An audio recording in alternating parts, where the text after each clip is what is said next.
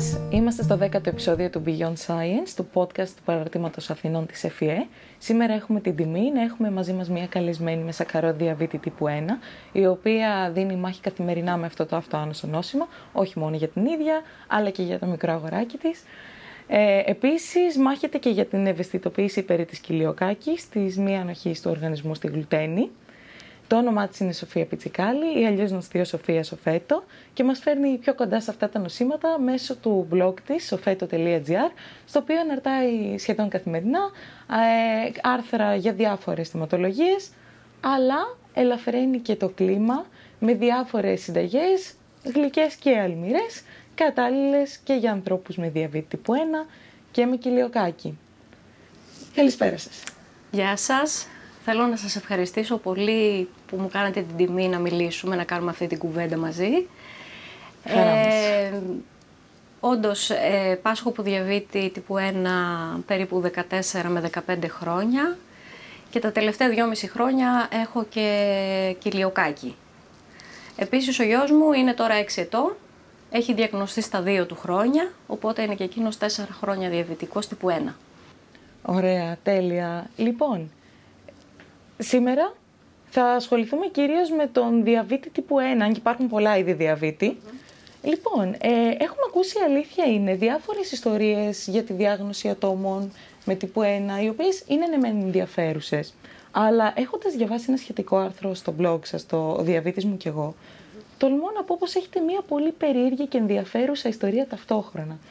Πείτε μας λοιπόν, πώς ήταν ε, η εμπειρία της διάγνωσής σας; Ο διαβήτης ήρθε εντελώς αναπάντεχα στη ζωή μου. Ε, δεν είχα ποτέ κάποια ένδειξη ότι έχω προδιάθεση για διαβήτη. Κανένας στην οικογένειά μου δεν είχε διαβήτη τύπου 1, ούτε τύπου 2, ούτε τύπου Β. Ε, όταν έμεινα έγκυος στην κόρη μου, ε, κάνοντας τις ε, τυπικές εξετάσεις που κάνουν όλες οι έγκυες, είδαμε αυξημένο ζάχαρο ε, στο αίμα.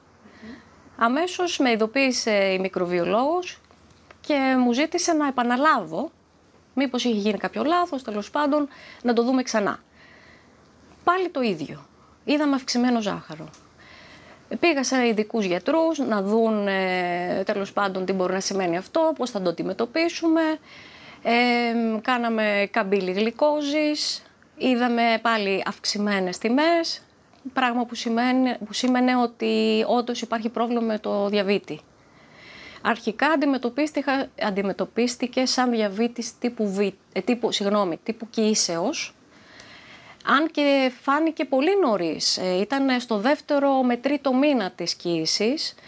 Ε, συνήθως ο διαβήτης κοίησης εμφανίζεται μετά το πέπτο μήνα. Ε, μην τα πολυλογώ, πήγα σε διάφορους γιατρούς, στην αρχή το αντιμετωπίσαμε με διατροφή, δεν βλέπαμε αποτέλεσμα, είχα αυξημένες τιμές. Τελικά κατέληξα να κάνω ισουλίνη ε, στην εγκυμοσύνη. Και με κάποιον τρόπο ρυθμίστηκε έτσι, μέχρι το τέλος ε, που γέννησα. Ξαφνικά ε, εξαφανίστηκε μετά το τοκετό, αλλά δεν με ξέχασε μετά από λίγο καιρό, μετά από κάποιους μήνες, έκανε το μπαμ. Ε, με ένα τυχαίο γεγονός βρέθηκα στο κέντρο υγείας. Ε, μου μέτρησαν, ε, μου έκαναν εξετάσεις ούρων και είδανε πολύ αυξημένη γλυκόζη στα ούρα. Κάναμε πάλι εξετάσεις, μετρήσεις, αίμα και είδαμε αυξημένο ζάχαρο. Από τότε άρχισε μία διαδικασία να δούμε τι τύπο διαβήτη μπορεί να έχω. Αντιμετωπίστηκα σαν τύπου Β αρχικά, δηλαδή με χάπια. Ε, έδειχνε να πηγαίνει καλά στην αρχή, τελικά όμως μετά από κάποιο διάστημα δεν με βοηθούσε ούτε αυτό. Εάν δεν έκανα μετά το γεύμα μου, μετά από κάθε γεύμα μου γυμναστική, ποδήλατο, στατικό ποδήλατο, είχα πολύ αυξημένες τιμές με βοηθούσε πολύ το στατικό ποδήλατο, τουλάχιστον μισή ώρα μετά το γεύμα, ε, να κρατάω μια ισορροπία στο ζάχαρό μου. Βέβαια αυτή δεν ήταν λύση, έπρεπε να βρω τον τύπο ακριβώς του διαβήτη που έχω. άρχισα να ψάχνομαι, διάβαζα διάφορα άρθρα για το διαβήτη και άρχισα να πιστεύω ότι τελικά δεν είναι τύπου Β ο διαβήτης που έχω. Το συζήτησα με τον γιατρό, μου έδωσε εξετάσεις ειδικές αντισωμάτων και ανακαλύψαμε ότι έχω τύπου 1. Ωραία, άρα ουσιαστικά περάσατε από διαβήτη κύσης, μετά τύπου 2 και μετά τύπου 1. Ναι. Και η κοιλιοκάκη πώς προέκυψε; Η κοιλιοκάκη προέκυψε αρκετά αργότερα ε, από το διαβήτη, μετά από περίπου 10 χρόνια, 11, ναι. Ε, εντελώς ε, ξαφνικά άρχισα να έχω θέματα, επειδή έχω και χασιμότο, υποθεροειδισμό, άρχισα να έχω πρόβλημα αυξημένης TSH, αδικαιολόγητα. Ενώ έπαιρνα κανονικά τα χάπια μου, την αγωγή που μου δίνει ο γιατρός, κάναμε αυξήσεις στη δοσολογία του χαπιού για να το διορθώσουμε, αλλά δεν βλέπαμε βελτίωση. Τελικά μου είπε ο γιατρός μου, ο ενδοκρινολόγος μου, ότι πρέπει να κάνω εξετάσεις για κοιλιοκάκι, γιατί από ό,τι φαίνεται ε, έχουμε δυσαπορρόφηση του χαπιού. Δηλαδή ο οργανισμός μου δεν μπορούσε να απορροφήσει το χάπι του θεροειδούς και έτσι είχαμε την αυξημένη τιμή της TSH. Έκανα τις εξετάσεις, εντυσσώματα πάλι, είδαμε, μια είδαμε σε κάποιο ήταν θετικό, αλλά δεν ήταν σίγουρο, οπότε μετά πήγα, ε, έκανα εξετάσεις ε, γαστροσκόπηση και βιοψία στο έντερο και εκεί φάνηκε καθαρά η κοιλιοκάκη. Μάλιστα. Το ότι υπήρξε αυτή η διάγνωση σε σχετικά μεγάλη ηλικία, ειδικά για το διαβήτη τύπου 1, επειδή τα περισσότερα παιδιά είναι ή διαγνώσκονται νωρίτερα, πώς επηρέασε την καθημερινότητά σας και τις συνήθειές σας; Και από όσο άκουσα, η γυμναστική έπαιξε σοβαρό ρόλο, σωστά; Ε, όταν ε, με αντιμετώπιζαν σαν τύπου Β, η γυμναστική ήταν η μόνη μου παρηγοριά. Να το πω για να μπορέσω να κρατήσω ένα ζάχαρο στα φυσιολογικά, όχι φυσιολογικά, ανώτερα, να το πω, φυσιολογικά επίπεδα. Τώρα, όσον αφορά αυτό που λέτε για την ηλικία, δυστυχώς, τα τελευταία χρόνια έχουμε διαγνώσεις αρκετά με τύπου 1 διαβήτη, αρκετών ατόμων μεγάλης ηλικίας, δηλαδή μετά τα 30, μετά τα 40 ακόμα. Εγώ γνωρίζω αρκετές περιπτώσεις και φίλους μου που δεν, και συγγενείς που δεν ήταν ε, από παιδάκια διαβητική τύπου 1, το απέκτησαν μετά τα 40. Κατάλαβα. Οπότε δεν, δεν ισχύει πλέον αυτό ότι ο τύπου 1 είναι μόνο για τα παιδιά. Είναι και για τις μεγαλύτερες πλέον ηλικίες. Αυτό είναι κάτι το οποίο εγώ δεν μπορώ να το να αποδώσω ας πούμε, για ποιο, σε, σε ποιους λόγους οφείλεται. Δεν είμαι γιατρός, αλλά το βλέπω, το συναντώ καθημερινά γιατί μιλάω με αρκετά άτομα λόγω της επαφής που έχω με τον κόσμο ε, που μου το αναφέρουν. Ότι διαγνώστηκα στα 30, διαγνώστηκα στα 35 ή στα 40 ή στα 45. Γι' αυτό με την ηλικία ήταν μια πολύ ενδιαφέρουσα πληροφορία γιατί επειδή και εγώ είμαι διαβητική, έχοντας διαγνωστεί ως παιδί, έχω έρθει και εγώ σε επαφή με ανθρώπους που διαγνώστηκαν ως παιδιά. Οπότε το ότι πλέον έχει αυξηθεί αυτό το ας πούμε όριο ηλικίας της διάγνωσης είναι κάτι παράλογο, να το πω, παράξενο λιγότερο. Ε, αυτό οι ερευνητές θα μας δώσουν, ε, σε αυτό μάλλον οι ερευνητές θα μας δώσουν απάντηση που ασχολούνται με τα αυτοάνωσα και ιδιαίτερα με το διαβήτη τύπου 1. Αλλά η αύξηση ισχύει και για τα παιδάκια. Δηλαδή παρατηρείται τα τελευταία χρόνια μεγάλη αύξηση στα παιδιά στις μικρές ηλικίες. Όπως ο γιος μου, δύο ετών. Γνωρίζω πολλές περιπτώσεις παιδιών αυτής της ηλικίας που έχουν διαγνωστεί με τύπου 1. Σχετικά με αυτό, με το παιδάκι σας, πώς είναι να είναι κάποιος γονιός ενός διαβητικού παιδιού; Και στην Ελλάδα, αλλά και γενικότερα πώς θεωρείτε ότι είναι αυτή η εμπειρία; Ε, είναι πολύ δύσκολο. Όπως λέω και σε ένα άλλο άρθρο που έχω στη σελίδα μου, ο διαβήτης του παιδιού μου είναι αλλιώς. Είναι εντελώς διαφορετικό από ότι είναι σε κάποιον που είναι ενήλικας. Ε, όταν διαγνώστηκε ο Οδυσσέας, ένιωσα σαν ε, να γνωρίζω ξανά από την αρχή του διαβήτη. Παρόλο που είχα 10 χρόνια εμπειρία από τη δική μου περίπτωση. Ήταν εντελώς διαφορετική η αντιμετώπιση του. Βέβαια και εκείνος την ισουλίνη του θα κάνει. Αλλά είναι ένα μικρό παιδάκι. Ήταν ένα μικρό παιδάκι δύο ετών με πολύ διαφορετικές ανάγκες, με πολύ διαφορετική ψυχολογική αντίδραση από ότι έχει ένας ενήλικας. Που σημαίνει ότι δεν είναι εύκολο, ακόμα και έμπειρος να είσαι, να το αντιμετωπίσεις. Ε, αυτό που οι γονείς αντιμετωπίζουμε και μας δυσκολεύει πάρα πολύ είναι το ότι πρέπει να είμαστε 24 ώρες το 24ωρο πάνω από το παιδί, να το προσέχουμε, να το ρυθμίζουμε, ε, να μην κοιμόμαστε. Εγώ, ας πούμε, έχω τέσσερα χρόνια να κοιμηθώ. Κοιμάμαι σταδιακά, δικαιωμένα, να το πω έτσι. Ή σε βάρδιες με τον άντρα μου, για να μπορέσω λίγο να ξεκουραστώ όταν εκείνος μπορεί, κάθεται λίγο εκείνος κάποιες βραδιές μαζί του για να ξεκουραστώ εγώ. Ε, γενικά, επειδή το παιδί από μόνο του δεν μπορεί να ανταπεξέλθει στις ανάγκες του διαβήτη, χρειάζεται οπωσδήποτε κάποιον δίπλα του.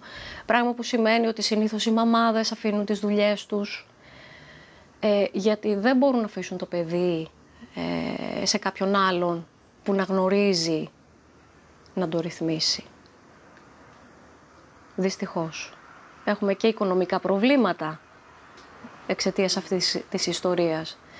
Ε, μεγαλώνοντας βέβαια το παιδί, ευελπιστούμε ότι θα αρχίσει να μαθαίνει. Ήδη ο γιος μου έχει μάθει να μετράει μόνος του το ζαχαρό του, τώρα είναι 6 χρονών. Ε, ξέρει να μου πει πόσο είναι το ζάχαρό του, κοιτάει την αντλία του, μου λέει. Ε, ξέρει ότι πρέπει να περιμένει, όχι πάντα βέβαια, να φάει, να δουλέψει λίγο η σουλήνη. Βέβαια έχει και αυτός, αυτός τα ξεσπάσματά του, γιατί είναι σε μια ηλικία που θέλει να είναι ανεξάρτητος, θέλει να, είναι, να νιώθει ελεύθερος. Θέλει ναι. ε, τώρα αυτή τη στιγμή να φάει τα φρούτα του. Όταν έχει ένα ψηλό ζάχαρο δεν γίνεται. Πρέπει να περιμένει. Εκεί έχουμε κάποια προβληματάκια που πιστεύω με τον καιρό θα τα λύσουμε. Είναι και, με την ηλικία, δηλαδή ναι. με την παρόδο του χρόνου αυτά θα αλλάξουν φαντάζομαι. Βέβαια μετά έχουμε την εφηβεία που επίσης είναι μια δύσκολη περίοδος. Αλλά προσπαθούμε να είμαστε καλά εμείς για να φροντίζουμε και τα τα παιδιά μας. Ε, όπως αναφέρατε κι εσείς, ε, ρυθμίζετε τον ε, διαβήτη σας με τη χρήση αντλίας ινσουλίνης. Ε, πώς είναι η αντιμετώπιση, κυρίως για το παιδί, γιατί εσείς είστε ενηλικοί, ενώ το παιδί το επηρεάζουν πιο πολύ τα σχόλια από το περιβάλλον, ίσως και από τα παιδιά που είναι στην ηλικία ναι. στο σχολείο. Ναι. Πώς είναι η αντιμετώπιση τους; Λοιπόν, ο γιος μου ήταν εξοικειωμένος με την αντλία γιατί τη φορούσα πριν διαγνωστεί. Δηλαδή από μικρούλι, από μωρό, την έβλεπε. Σε μένα. Οπότε δεν του φάνηκε κάτι περίεργο. Βέβαια το να τη βάλει στο, στο σώμα του ήταν εντελώς διαφορετικό. Είχαμε προβλήματα στην αρχή, ξεκόλλαγε τους αισθητήρες του, ξεκολλούσε τους καθετήρες του, ε, δεν το ήθελε πάνω του πάντα, Μπορεί να τον ενοχλούσε το αυτοκόλλητάκι, να του κάνει ρεθισμό και αυτό βέβαια σε ένα μωρό παιδί δύο χρονών ε, που δεν έχει τη λογική να σκεφτεί το λόγο που το φοράει ε, ήθελε να το πετάξει, ήθελε να το βγάλει από πάνω του. Αλλά σιγά σιγά με πολλή κουβέντα και βλέποντας και μένα το συνήθισε. Τώρα πλέον είμαστε πολύ καλά Δηλαδή το δέχεται, μπορεί να κάποιες στιγμές να μην θέλει να αντιδράσει, παράδειγμα σε αλλαγή αισθητήρα, να πει «Αχ, πάλι θα βάλουμε ή να αλλάξουμε καθετήρα, «Α, δεν θέλω τώρα γιατί θέλω να παίξω ή θέλω να κάνω κάτι άλλο». Ε, αντιδράσει μερικά πράγματα, αλλά αυτές οι αντιδράσεις είναι φυσιολογικές για την ηλικία του. Σε γενικές γραμμές όμως το έχει δεχτεί. Ωραία. Τα, τα παιδιά στο σχολείο που δεν είναι ότι είχαν το ερέθισμα όπως ε, το είχε το δικό σας παιδί που το έβλεπε από μικρή Δεν τους έκανε κάποια εντύπωση όταν το είδαν για πρώτη φορά; Πώς αντέδρασαν; Ε, από ό,τι μου λέει ο γιος μου και η νοσηλεύτρια που τον ε, προσέχει στο νηπιαγωγείο, Ε, τα παιδάκια βλέπουν την αντιλία του, τους κάνει εντύπωση. Ε, μερικά θέλουν να πιάσουν, να δούνε τι είναι αυτό; Ε, βέβαια, έχουμε πει στο μικρό ότι δεν θα αφήνεις κανένα παιδάκι να πειράζει την αντιλία σου. Ε, δεν υπάρχει λόγος, κανένα παιδάκι μπορεί να τη δείξεις, μπορεί να πεις το λόγο που τη φοράς, αλλά κανένα παιδάκι δεν πρέπει να πειράξει την αντιλία. Και έρχεται ο ίδιος και μου το λέει, ήρθε το κοριτσάκι, παράδειγμα, η φίλη μου και με ρωτούσε τι είναι αυτό που φοράω. Και της είπα ότι είναι η αντλία μου. Εκείνος το βλέπει φυσιολογικό επάνω του. Δεν, δεν νιώθει τουλάχιστον, τουλάχιστον μέχρι στιγμής ότι θα πρέπει να ντρέπεται ή θα πρέπει να το κρύψει. Ε, δεν έχει πρόβλημα σε αυτό. Άρα είναι κατά βάση θετικά, είναι τα σχόλια. Είναι, ναι. Ε, μέχρι στιγμής δεν έχω κάποια ένδειξη ότι υπάρχει κάποιο παιδάκι που μπορεί να τον εκοροϊδέψει για κάποιο λόγο. Όχι, τίποτα. Βέβαια είμαστε νηπιαγωγείο ακόμα, είμαστε πολύ μικρά. Τα μικρά παιδάκια είναι πιο αθώα να το πω, είναι πιο αγνά. Μεγαλώνοντας δεν ξέρω πώς θα είναι οι καταστάσεις, αλλά και πάλι εμείς προσπαθούμε να τον μάθουμε, ε, να μην τρέπεται γι' αυτό, να το δείχνει και να λέει για ποιο λόγο το φοράει. Είναι πολύ ενθαρρυντικό μέχρι στιγμής αυτό το γεγονός ναι. ότι είναι καλή η αντιμετώπιση του περιβάλλοντος, γιατί σίγουρα βοηθάει και το παιδί αυτό. Βέβαια, νιώθηκε ιδιαίτερος με την έννοια ότι έχει την νοσηλεύτριά του, την οποία αγαπάει πάρα πολύ και εκείνη τον αγαπάει πολύ και νιώθει ότι τον προσέχει περισσότερο. Ε, νιώθει κάπως σαν διαφορετικός με την έννοια ότι ε, έχει την κυρία που τον βοηθάει, που προσέχει το ζάχαρό του, ε, τη νιώθεις σαν φίλη του. Άλλες φορές μου λέει είναι η δεύτερη μαμά μου που με προσέχει.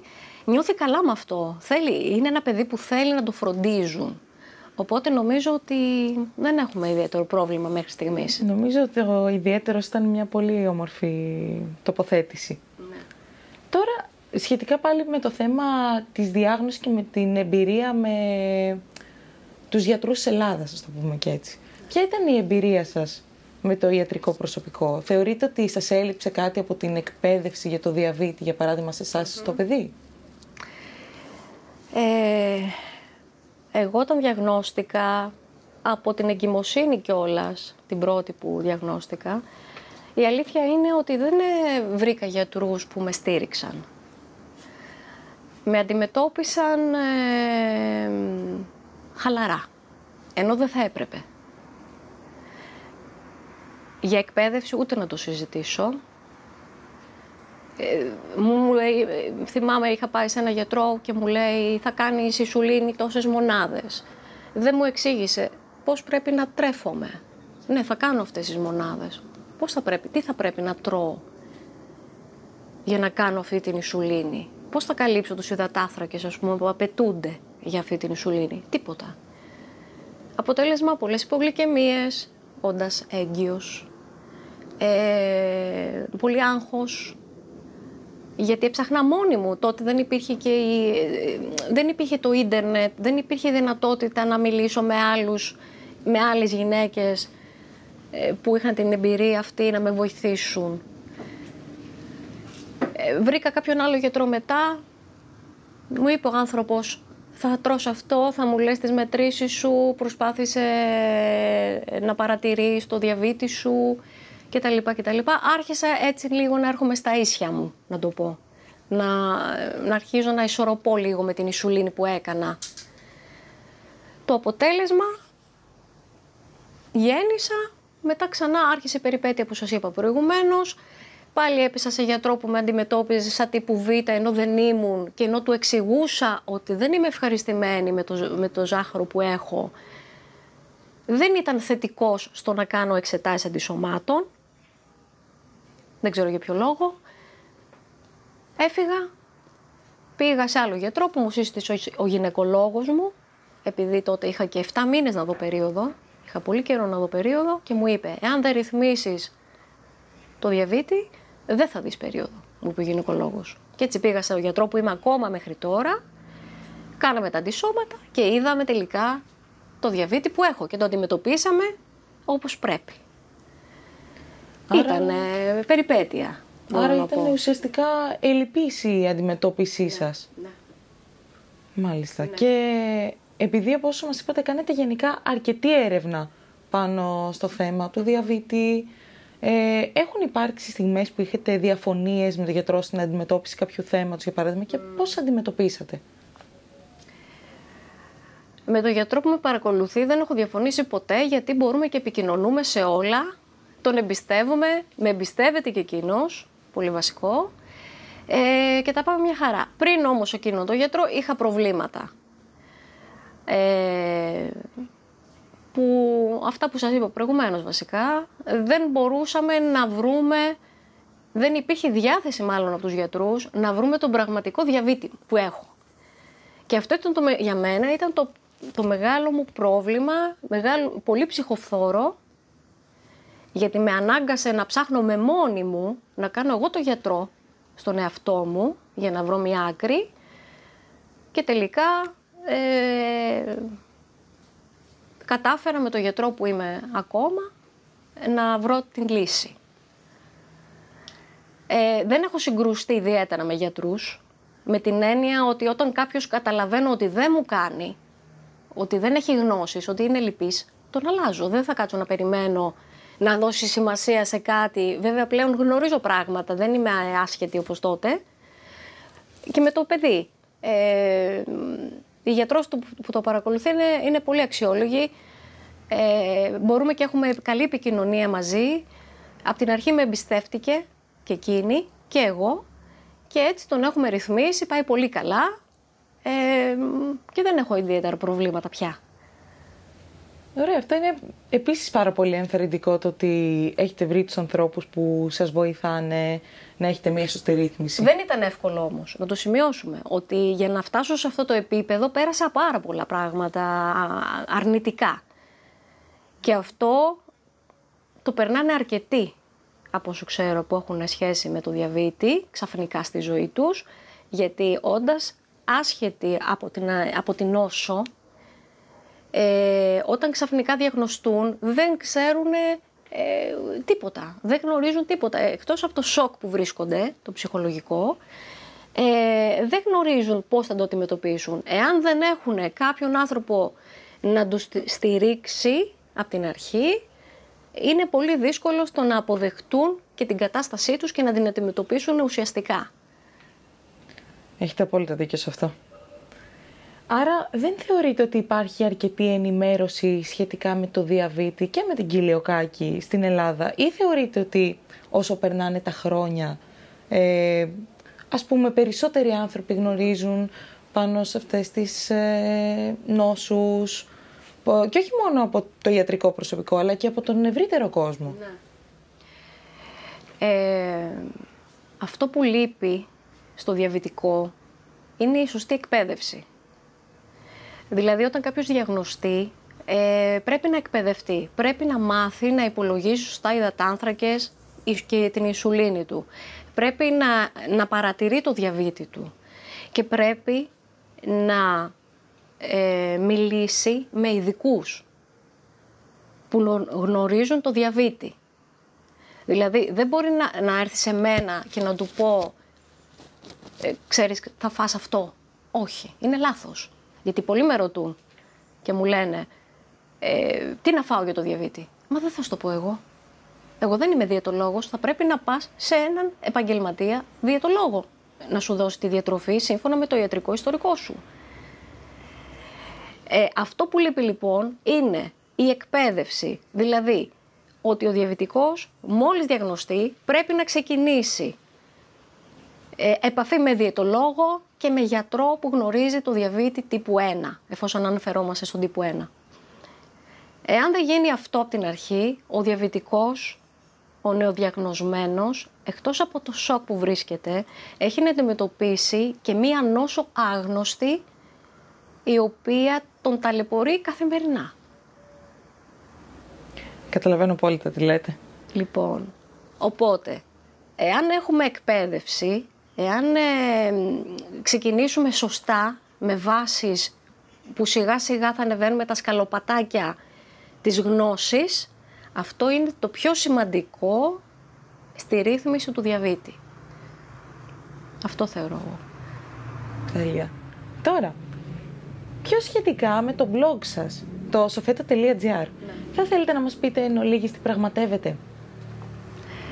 Το blog μου ξεκίνησε το 2012. Ε, βασικά, όταν διαγνώστηκα, ήθελα να αρχίσω, επειδή μου άρεσε πολύ μαγειρική, ήθελα να αρχίσω να, να πειραματίζομαι με τα νέα δεδομένα πλέον της ζωής μου. Ε, δεν, δεν μπορούσα να φανταστώ ότι δεν θα μαγειρέψω ε, πράγματα, φαγητά, γλυκά που μου αρέσουν. Δεν μπορούσα. Ψυχολογικά με έριχνε πάρα πολύ. Το ότι ξεκίνησα να κάνω ε, πειράματα, δοκιμές, όχι πάντα με επιτυχία, αλλά το συνέχιζα. Δηλαδή το ήθελα πάρα πολύ. Αυτό μου έδινε αισιοδοξία. Με έκανε να νιώθω καλά. Σιγά σιγά όταν άρχισα να φτιάχνω πράγματα που είχαν επιτυχία, το δοκίμαζαν και άλλοι που δεν είχαν διαβήτη, τους άρεσαν. Ε, λέω, κοίτα να δεις τώρα, αυτό γιατί να μην το μάθουν και άλλοι; Και λέω, ένας τρόπος για να το μεταδώσω είναι να φτιάξω ένα blog.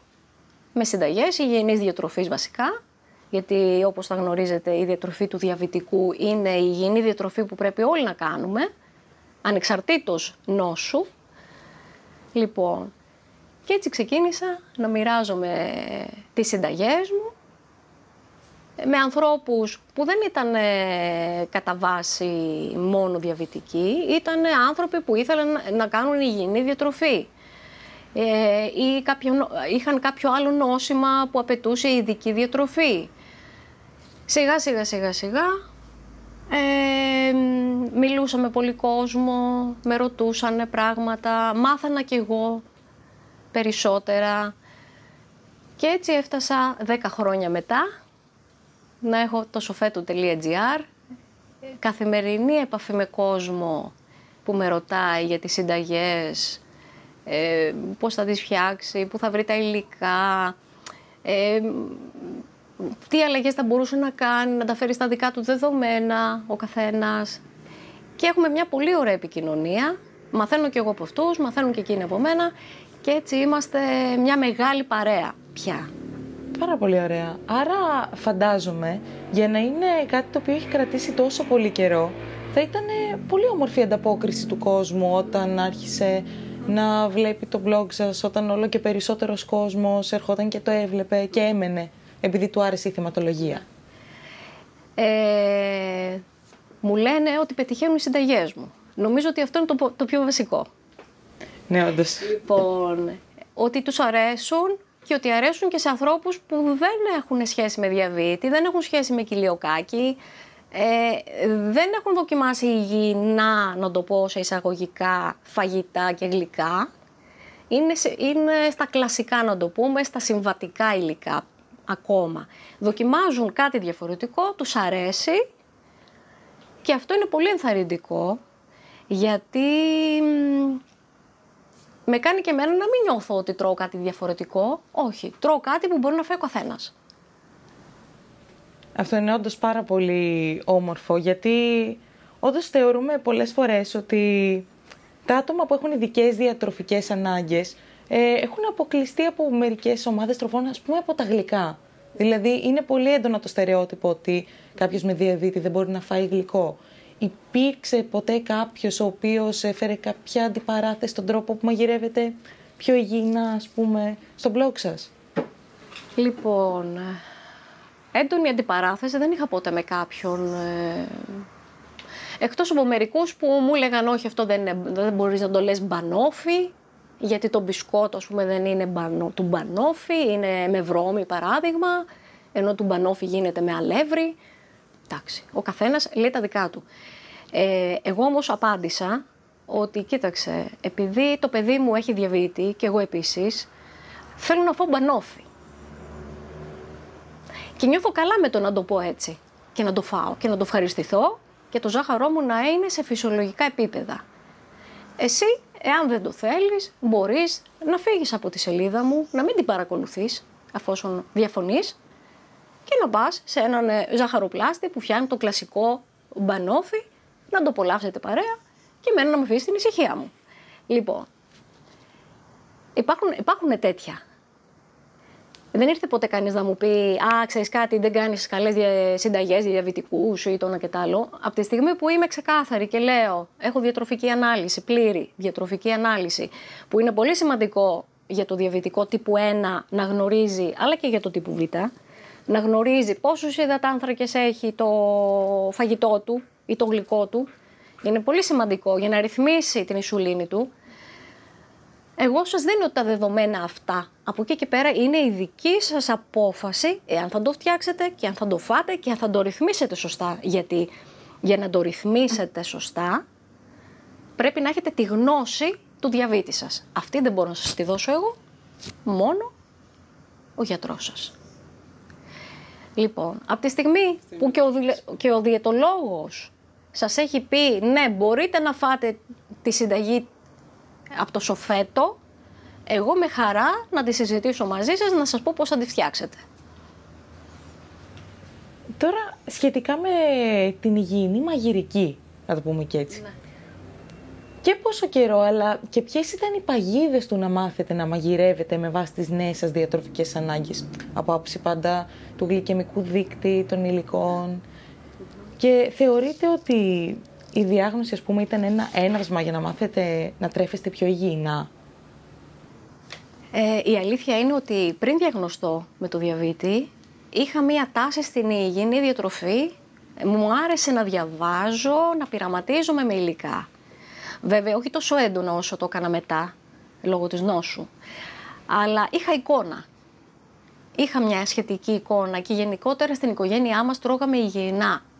Ε, δεν τρώγαμε junk food, δεν τρώγαμε πολλά γλυκά, με ζάχαρη εννοώ. Προσπαθούσαμε να έχουμε μία μεσογειακή διατροφή, όσο γίνεται καλύτερη. Οπότε δεν μου φάνηκε τόσο μεγάλο το άλμα να φύγω από μία διατροφή που είχα συνηθίσει και να πάω σε μία άλλη. Απλά ήταν κάτι το οποίο εξελίχθηκε με την, στην πορεία για μένα. Δηλαδή έψαξα, δοκίμασα καινούρια υλικά, ασχολήθηκα με τη στέβια που ακόμα δεν είχε κυκλοφορήσει, δεν είχε πάρει την άδεια να κυκλοφορήσει στην Ελλάδα σαν γλυκαντικό. Τη δοκίμασα πριν ακόμα έρθει εδώ, την αγόραζα από το εξωτερικό και έκανα τις δοκιμές μου. Όταν ήρθε στην Ελλάδα άρχισα πιο άνετα μετά να μπορώ να έχω πρόσβαση στο υλικό και να κάνω περισσότερες δοκιμές. Ε, ασχολήθηκα με τα ολικής αλέσεως, άλευρα, που στο παρελθόν ίσως να μην χρησιμοποιούσα τόσο, τόσο πολύ. Ε, προσπάθησα να φέρω τις συνταγές που αγαπούσα από παιδί στα νέα δεδομένα πλέον. Έφτιαξα το τσουρέκι, ολική αλέσεως, ούρη ζάχαρη, το οποίο εδώ και χρόνια που το έχω αναρτήσει στη σελίδα, το φτιάχνει πολλοί κόσμος. Είναι πάρα πολύ πετυχημένη συνταγή. Έκανα βέβαια τέσσερα χρόνια για να τη φτάσω στο επίπεδο που ήθελα. Είμαι πολύ περήφανη γι' αυτή. Τη δοκίμασα και εγώ πέρσι, είναι αλήθεια. Α, χαίρομαι πολύ. Ήταν πάρα πολύ γνωστή. Ναι, δεν έχει να ζηλέψει τίποτα από το κλασικό ε, τσουρέκι, έτσι, με τα, εννοώ με τα συμβατικά υλικά. Μάλλον το συμβατικό έχει να ζηλέψει από αυτό, γιατί έχει και μεγάλη διατροφική αξία, έτσι, λόγω το, της, της ολικής άλυσης, λοιπόν, και του χαμηλότερου γλυκαιμικού δείκτη. Οπότε είμαι της άποψης ότι για όλα υπάρχει τρόπος. Για όλα, φτάνει να υπάρχει θέληση. Όταν υπάρχει θέληση και υποστήριξη από το περιβάλλον μας, πολύ σημαντικό, γιατί η οικογένειά μου με έχει στηρίξει πάρα πολύ σε αυτό. Ο άντρας μου, παράδειγμα, έχει φάει και τις αποτυχίες μου. Δεν έχει φάει μόνο τις επιτυχίες μου. Οπότε, ε, συνειδητοποιημένος στο τι κάνω ε, και αποφασισμένος να με στηρίξει, έχω φτάσει σε αυτό το σημείο που είμαι τώρα. Ωραία. Ε, ποιο πιστεύετε ότι είναι, ας πούμε, το κλειδί, ώστε ένας άνθρωπος ο οποίος δεν έχει αναγκαστικά ειδικές διατροφικές ανάγκες, απλά θέλει να τρέφεται πιο υγιεινά, να αρχίσει να βλέπει την υγιεινή διατροφή όχι τόσο πολύ σαν κάποια ανάγκη, αλλά σαν κάτι που θα του αρέσει να κάνει, που θα τον κάνει να νιώθει καλύτερα σαν άνθρωπο. Επειδή όταν τρώμε καλά, αισθανόμαστε και ακόμα καλύτερα. Σίγουρα. Ε, η τροφή είναι το πρώτο που επηρεάζει τον οργανισμό. Νομίζω ότι είναι γνωστό σε όλους πια. Ε, άνθρωποι που δεν έχουν προβλήματα υγείας και τρώνε σωστά, έχουν πολύ περισσότερες πιθανότητες να μην αναπτύξουν προβλήματα υγείας. Ε, παιδάκια που μαθαίνουν από μικρά να τρώνε σωστά και όχι μόνο επεξεργασμένες τροφές, έχουν πολύ μεγαλύτερες πιθανότητες σαν ενήλικες να έχουν καλύτερη ποιότητα υγείας. Είναι πολύ σημαντικό αυτό που λέμε γιατί και η επιστήμη της διατροφής προχωράει.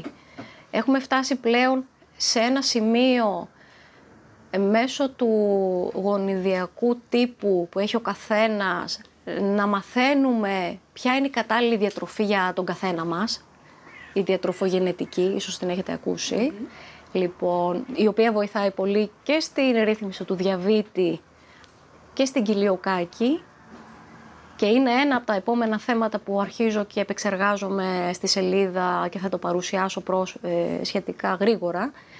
Το θέμα αυτό, δηλαδή την εξέλιξη της διατροφής, το παρόν και το μέλλον στο διαβήτη πώς επηρεάζεται από τη σωστή διατροφή. Αυτό. Και πώς εξατομικευμένα ε, πρέπει να, ε, να τρεφόμαστε. Δηλαδή κάτι που κάνει καλό σε μένα μπορεί σε εσάς να μην κάνει. Παρόλο που έχουμε την ίδια νόσο να αντιμετωπίσουμε. Ε, είμαστε διαφορετικοί όμως οργανισμοί. Αυτό είναι μια εξέλιξη πάρα πολύ θετική, θεωρώ, για το μέλλον ε, της επιστήμης της διατροφής και περιμένουμε πολλά από αυτό. Ωραία. Μας είπατε κάτι πολύ ενδιαφέρον για τη διατροφογενετική και ότι είναι ένα θέμα που θέλετε να αγγίξετε ναι. στο blog σας αυτή τη ναι. στιγμή. Υπάρχει ίσως κάποιο άλλο θέμα που θα θέλατε να προσθέσετε ή κάποια θεματολογία στο blog σας που δεν έχετε ακόμα ψάξει αρκετά; Βασικά μου αρέσουν οι ιστορίες των διαβητικών επειδή παρουσιάζω και αληθινές ιστορίες διαβήτη, έτσι λέω τη θεματολογία μου, θέλω να, να εντάξω ακόμα περισσότερες ιστορίες, γιατί από αυτές ο κόσμος, ιδιαίτερα οι νεοδιαγνωσμένοι, μαθαίνουν πράγματα που κυρίως ψυχολογικά τους βοηθούν να αντιμετωπίσουν τη νέα τους κατάσταση. Οπότε θέλω να υπάρχουν και θέματα ψυχολογίας, δηλαδή να μιλήσω με ειδικούς ε, ψυχολόγους που ασχολούνται με το διαβήτη. Ε, θέλω δηλαδή να δούμε, να προσεγγίσουμε το θέμα της νόσου και της κοιλιοκάκης και από την ψυχολογική πλευρά ε, του πάσχοντα, γιατί είναι ένα θέμα που επηρεάζει πάρα πάρα πολύ στη ρύθμιση. Οπότε είναι, είναι πάρα πολλά στο μυαλό μου. Δεν ξέρω αν θα έχω το χρόνο βασικά να τα κάνω όλα αυτά, γιατί ο χρόνος μου είναι περιορισμένος και λόγω του μικρού και λόγω ότι έχω ένα ακόμα παιδί που είναι στην εφηβεία και ε, έχει ανάγκες, έχει πολλές ανάγκες. Και ό,τι μπορέσω, δεν πιέζομαι, ό,τι μπορέσω σιγά σιγά θα κάνω.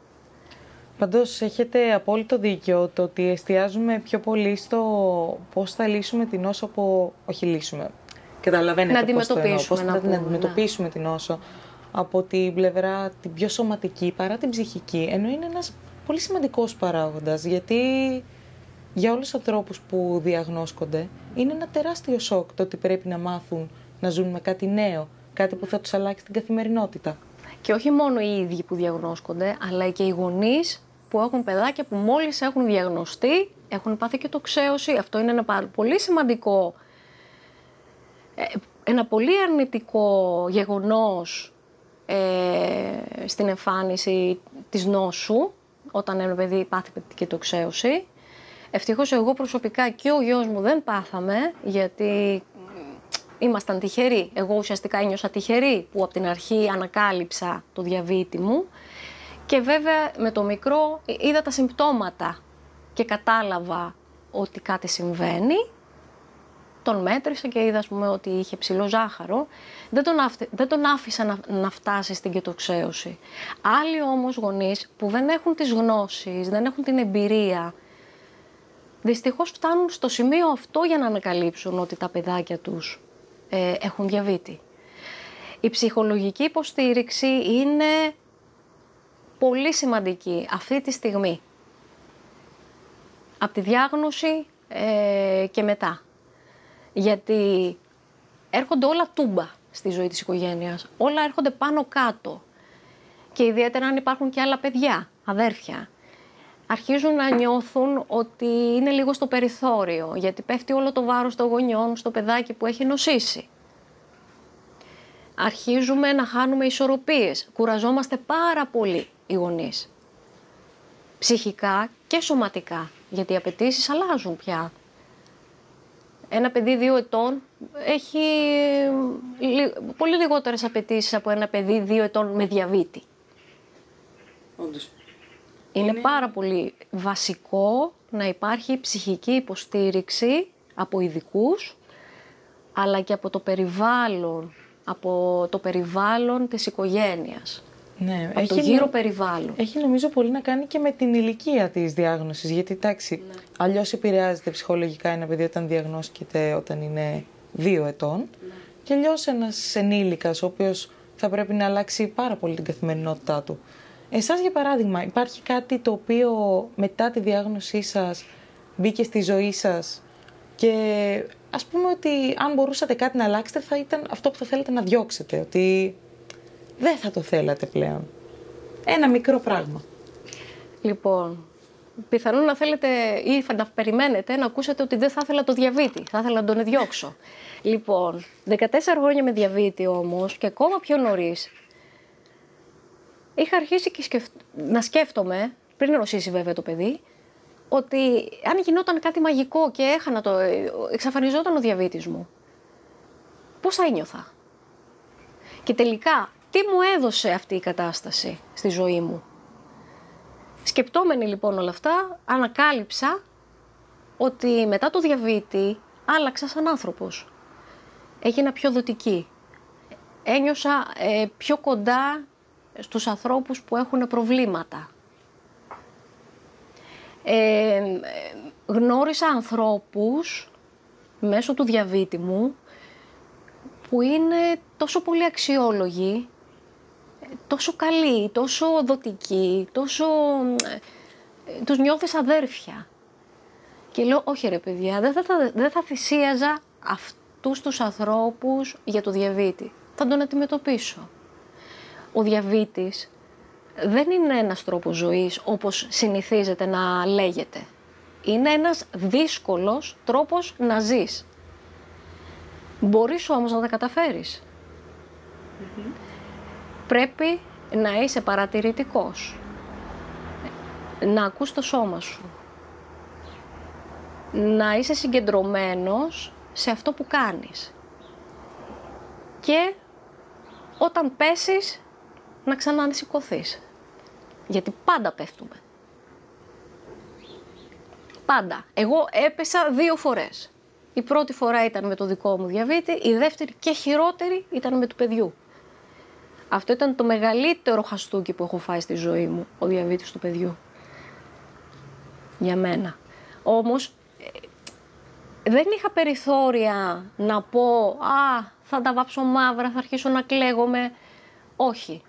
Έπρεπε να δράσω άμεσα, γιατί αφορούσε το παιδί. Όπως και όταν ήμουν έγκυος, αφορούσε πάλι το παιδί που είχα μέσα μου. Δεν είχα χρόνο να πω «Α, εντάξει, άστο, αργότερα θα το ψάξω. Ε, ε, έπρεπε άμεσα να δράσω και να το αποδεχτώ βασικά. Αυτό βέβαια δεν είναι εύκολο για τον καθένα. Όταν έχεις όμως ισχυρό κίνητρο, μπορείς και το καταφέρνεις. Για μένα ήταν τα παιδιά μου, τα ισχυρά κίνητρά μου.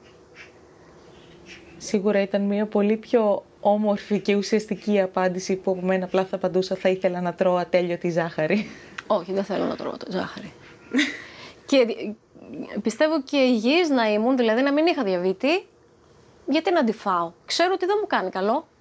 Εφόσον έχω εναλλακτικές, γιατί να μην τις ε, προτιμήσω; Έχετε απόλυτο δίκιο και είναι μια πολύ όμορφη φράση για τροφή για σκέψη. Είναι τροφή για σκέψη. Εάν με, με ρωτούσατε όμως για την κοιλιοκάκη, θα σας απαντούσα ότι ξέρετε κάτι; Θα ήθελα να είχα περισσότερες επιλογές να βγω έξω να φάω. Γιατί είναι εντελώς διαφορετικό ο διαβήτης από την κοιλιοκάκη. Έχοντας διαβήτη, μπορώ να πάω να φάω σε μια ταβέρνα, παράδειγμα, σε ένα εστιατόριο, να υπολογίσω τους υδατάθρακες και στο περίπου, γιατί εκεί δεν ξέρεις και τι βάζουν μέσα, να κάνω την ισουλίνη μου, ε, άντε να κάνω και καμιά διόρθωση και να το σώσω. Όταν όμως έχω την κοιλιοκάκη, δεν μπορώ να σώσω τίποτα εάν φάω γλουτένι, κατά λάθος. Το έχω πάθει, όχι έξω, μέσα στο σπίτι μου. Ε, τα συμπτώματα ήταν πάρα πολύ έντονα. Δύο μέρες, τρεις ήμουν εντελώς χάλια Είχα πολύ έντονα συμπτώματα από ένα ψυχουλάκι ψωμιού. Ε, έχουμε αυτά τα θέματα. Δηλαδή, δεν έχουμε μόνο το ότι πρέπει να προσέχουμε αυτό που θα φάμε να μην περιέχει γλουτένη, πρέπει να προσέχουμε να μην περιέχει και ίχνη γλουτένης. Γιατί και τα ίχνη, δηλαδή, πάμε σε μία ταβέρνα, λέμε στο σερβιτόρο, θέλω μία σαλάτα. Λες μία σαλάτα δεν έχει γλουτένη. Ναι όμως, εάν δεν έχει προσέξει ε, μέσα στην κουζίνα ο υπάλληλος που τις φτιάχνει και έχει κόψει με αυτό το μαχαίρι που θα κόψει την ντομάτα, έχει κόψει και ψωμί. Ε, μετά καταστράφηκα. Γιατί έχει πάρει ίχνη η σαλάτα, τα οποία θα φάω και μετά θα έχω τα συμπτώματά μου τα έντονα. Θα μου βγει ξενό δηλαδή με λίγα λόγια. Αυτό είναι ένα θέμα που ναι θα ήθελα να τα αλλάξω. Δηλαδή θα ήθελα να έχω επιλογές να πω ότι ξέρεις κάτι, θέλω να πάω να φάω ε, με άνεση, να νιώθω ασφαλής. Υπάρχουν κάποια ε, εστιατόρια πλέον που είναι μόνο gluten free, αλλά δεν είναι πολύ εύκολα προσβάσιμα από εδώ που είμαι εγώ. Θα ήθελα να έχω περισσότερες επιλογές. Αυτό είναι κάτι που πιστεύετε ότι όσο περνάνε τα χρόνια γίνεται πιο, όχι εύκολο, ε, πιο πιθανό να συμβεί. Γιατί και παλιά, ας πούμε, δεν είχαμε ούτε τη στέβια, ούτε είχαν πολύ, δεν χρησιμοποιούσαν πολύ π.χ. τα προϊόντα ολικής άλεσης και όσο περνάνε τα χρόνια βλέπουμε ότι μπαίνει πιο πολύ η υγιεινή διατροφή και τα εναλλακτικά υλικά στη ζωή μας. Ναι. Πιστεύετε ότι δηλαδή όσο περνάνε τα χρόνια οι άνθρωποι που δεν μπορούν να φάνε γλουτένι θα έχουν να μια ξεκαθαρίσω, Να ξεκαθαρίσω για να μην γίνει παρεξήγηση ότι οτιδήποτε είναι gluten free δεν σημαίνει ότι είναι υγιεινό. Λοιπόν, συνήθως τα περισσότερα προϊόντα τυποποιημένα χωρίς γλουτένι έχουν μεγάλες ποσότητες ζάχαρης, περιέχουν μεγάλες ποσότητες ζάχαρης και είναι πολύ επεξεργασμένα και διάφορα άλλα υλικά τέλος πάντων τα οποία δεν μας κάνουν καλό. Ειδικά στο διαβήτη. Λοιπόν, ε, το ότι έχει τα τελευταία χρόνια μια άνοδο η μόδα gluten free και μπορώ πιο εύκολα εγώ να βρω μπισκότα στο σούπερ μάρκετ παράδειγμα χωρίς γλουτένι ή μπορώ να βρω ψωμί χωρίς γλουτένι. Ε, αυτό δεν σημαίνει ότι μου κάνει και καλό. Απλά έχω μια επιλογή όταν θα πεινάσω να πάω να πάρω κάτι από το σούπερ μάρκετ ή να φάω. Παλιά δεν υπήρχε αυτό. Έπρεπε από το φαρμακείο να προμηθευτεί ο κοιλιοκακικός τα προϊόντα χωρίς γλουτένη. Δεν είχε πρόσβαση εύκολη ε, στο σούπερ μάρκετ ας πούμε, να βρει προϊόντα.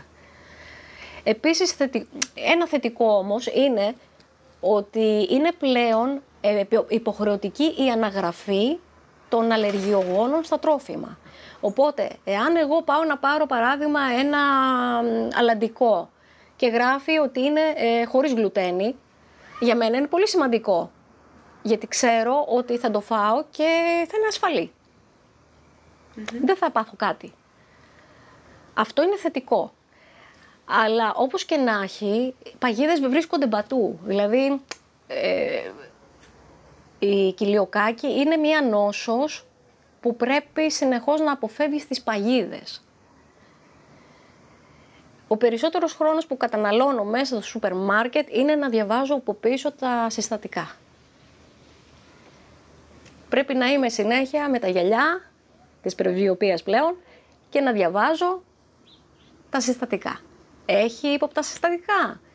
Ή να επικοινωνώ με την εταιρεία να μου πει, να μου πιστοποιήσει ότι όντως δεν περιέχει ίχνη γλουτένης. Γιατί δεν αναγράφονται σε όλα τα προϊόντα χωρίς γλουτένη. Υπάρχουν όμως αρκετά που δεν περιέχουν, απλά δεν αναγράφεται. Ε, αυτή είναι η καθημερινότητά μας εμάς. Δηλαδή, ε, πρέπει συνεχώς να ψάχνουμε για να μην πέσουμε στην παγίδα της γλουτένης.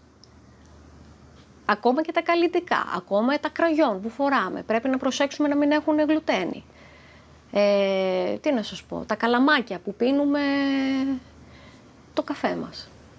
Υπάρχουν Μπορεί καλαμάκια, έχουν βγει καλαμάκια που είναι από σαμακαρόνι, ναι. που είναι από στάρι. Υπάρχουν καλαμάκια, ε, άκουσα τελευταία ότι μερικά χάρτινα ε, έχουν ίχνη. Γιατί μπορεί να τα φτιάχνουν σε ένα εργοστάσιο που επεξεργάζεται και κάποια άλλα προϊόντα που έχουν γλουτένη. Και έτσι υπάρχει μια επιμόλυνση. Ε, υπάρχουν κάποια τυριά που έχουν γλουτένη, ίχνη. Πρέπει να τα προσέξουμε. Τι να σας πω, καλλιτικά, οδοντόκρεμες. Απλά πράγματα καθημερινά και όμως αυτά ε, έχουν, κρύβουν παγίδες. Πρέπει να είμαστε σίγουροι ότι ό,τι, ό,τι έρχεται σε επαφή με, με το στόμα μας, ε, το κραγιόν, το lip gloss, το οτιδήποτε, πρέπει να είναι καθαρό, να είναι gluten free. Και βέβαια όλα αυτά στοιχίζουν πολύ, πολύ, πολύ περισσότερο από τα συμβατικά. Ναι, αυτό με το κόστος είναι ένα θέμα, γιατί εδώ γίνεται συζήτηση κιόλας για τα απλά υλικά που υποτίθεται ότι είναι πιο υγιεινά, ότι είναι αρκετά πιο ακριβά από τα είναι λιγότερο προσεγμένα. Τέσσερις φορές το λιγότερο πιο ακριβά από τα συμβατικά. Δηλαδή ένα άλευρο χωρίς γλουτένη μπορεί να κοστίζει τέσσερις φορές παραπάνω από ένα συμβατικό αλεύρι από στάρι. Όλα αυτά είναι, είναι πράγματα που μας επηρεάζουν γιατί υπάρχουν και πάρα πολλά παιδάκια που είναι με κοιλιοκάκι πια.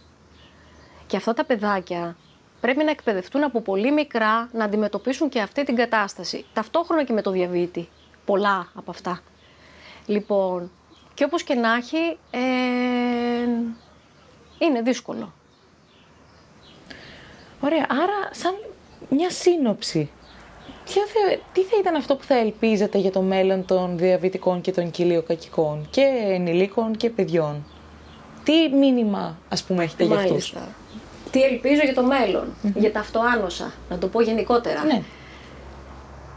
Εσείς οι νέοι γιατροί και ερευνητές να φτάσετε στο σημείο να, να ζήσω για να το δω, να ανακαλύψετε από τι, ποιες είναι οι αιτίες που δημιουργούν τα αυτοάνωσα. Νομίζω ότι όταν βρεθεί το κλειδί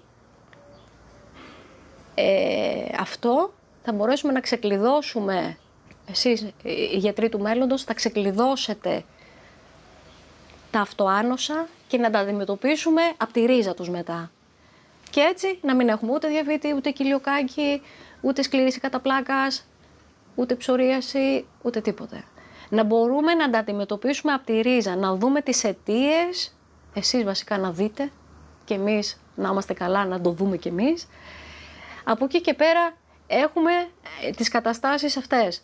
Τις αντιμετωπίζουμε με το πιο σωστό τρόπο μπορούμε. Με τον όποιο σωστό τέλος πάντων τρόπο μπορούμε ο καθένας. Αυτό. Ωραία στην περίπτωση που ήσασταν υπουργός Υγείας, ποιες θα ήταν οι αλλαγές που θα κάνατε στο ναι. σύστημα γενικά για τα αυτοάνωσα.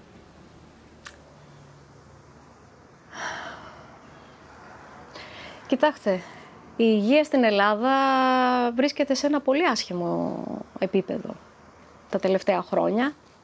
Οι λόγοι είναι γνωστοί. Όσον αφορά το διαβήτη, μπορώ να πω ότι είμαστε σε καλό επίπεδο με την έννοια ότι έχουμε εμείς τύπου 1, δυστυχώς μόνο οι ασφαλισμένοι, οι ανασφάλιστοι δεν έχουν. Έχουμε όμως τα προνόμια της δωρεάν χορήγησης ινσουλίνης, ε, της δωρεάν χορήγησης αντλίας, ε, αναλωσίμων, τέλος πάντων, που είναι απαραίτητα για την ε, μέτρηση του ζαχάρου μας και όλα αυτά, για τη ρύθμισή μας, τέλος πάντων. Ε, λίγο με τις τεχνολογίες έχουμε πρόβλημα, γιατί αργούν πολύ να έρθουν οι νέες τεχνολογίες, οι οποίες θα μας βοηθούσαν να έχουμε καλύτερη ρύθμιση και εμείς και τα παιδιά τα μικρά, με αποτέλεσμα να έχουμε λιγότερες επιπλοκές στο μέλλον, που πάλι αυτό επιβαρύνει το σύστημα υγείας, οι επιπλοκές των διαβητικών. Ε, ίσως αν ήμουν υπουργός ή αν ήμουν ένα άτομο που θα μπορούσα να έχω μια γνώμη κάπου, θα έλεγα ότι θα πρέπει ε, να ξεκινήσουμε πάλι από την εκπαίδευση τη σωστή, γιατί και με πένες ε, ο διαβητικός μπορεί να αριθμιστεί σωστά εάν έχει τις γνώσεις να το κάνει. Λοιπόν, πράγμα που θα βοηθήσει ε, να έχει καλύτερη ποιότητα ζωής. Εγώ αυτό πιστεύω ότι πρέπει να γίνει. Ε, τώρα όσον αφορά την κοιλιοκάκη, θα, θα ήθελα να έχουμε περισσότερες επιλογές και μεγαλύτερη πρόσβαση σε προϊόντα διατροφής, ειδικά για κοιλιοκακικούς, γιατί αυτά που αποζημιώνονται από το κράτος, έχουμε ένα ποσό τέλος πάντων, ε, κάθε μήνα, δικαίωμα να καταναλώσουμε, όμως είναι συγκεκριμένα προϊόντα. Ίσως θα έπρεπε λίγο να, να διευρυνθεί ο κατάλογος αυτός, να έχουμε περισσότερες επιλογές. Γιατί άνθρωποι είμαστε, θέλουμε να φάμε, να πάρουμε. Δεν μπορούμε να τρώμε συνέχεια τα ίδια και τα ίδια, ή δεν μπορούμε συνέχεια να μαγειρεύουμε. Είναι κάποιοι φοιτητές, παράδειγμα, που έχουν τόσες πολλές απαιτήσεις ε, στην καθημερινότητά τους, που είναι δύσκολο να κάτσουν να φτιάχνουν ψωμί κάθε μέρα ή να μαγειρεύουν, ε, παράδειγμα, στο σπίτι τους. Άρα ουσιαστικά θα προτείνατε, να το πούμε και ετσι μία διεύρυνση των προϊόντων. Ναι. Του εύρους που έχουμε στο να επιλέξουμε κάποια εναλλακτική χωρίς γλουτένη ναι. και όχι μόνο σε τρόφιμα, αλλά και σε προϊόντα καθημερινής χρήσης όπως καλλιντικά, οδοντόκρεμες ναι. και αυτά όπως είπατε.